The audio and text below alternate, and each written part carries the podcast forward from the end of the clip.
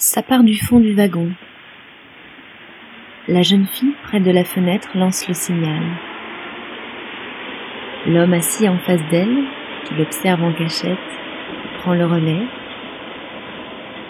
Sa voisine l'imite dans la seconde. Et ça se propage comme une onde. Le monsieur, très sérieux, accroché aussi fermement à la barre qu'à son attaché-caisse, la petite fille avec ses couettes, la femme au chemisier rouge. Je sens l'onde s'approcher tout près. Je ne lui résiste pas. À mon tour, je baille.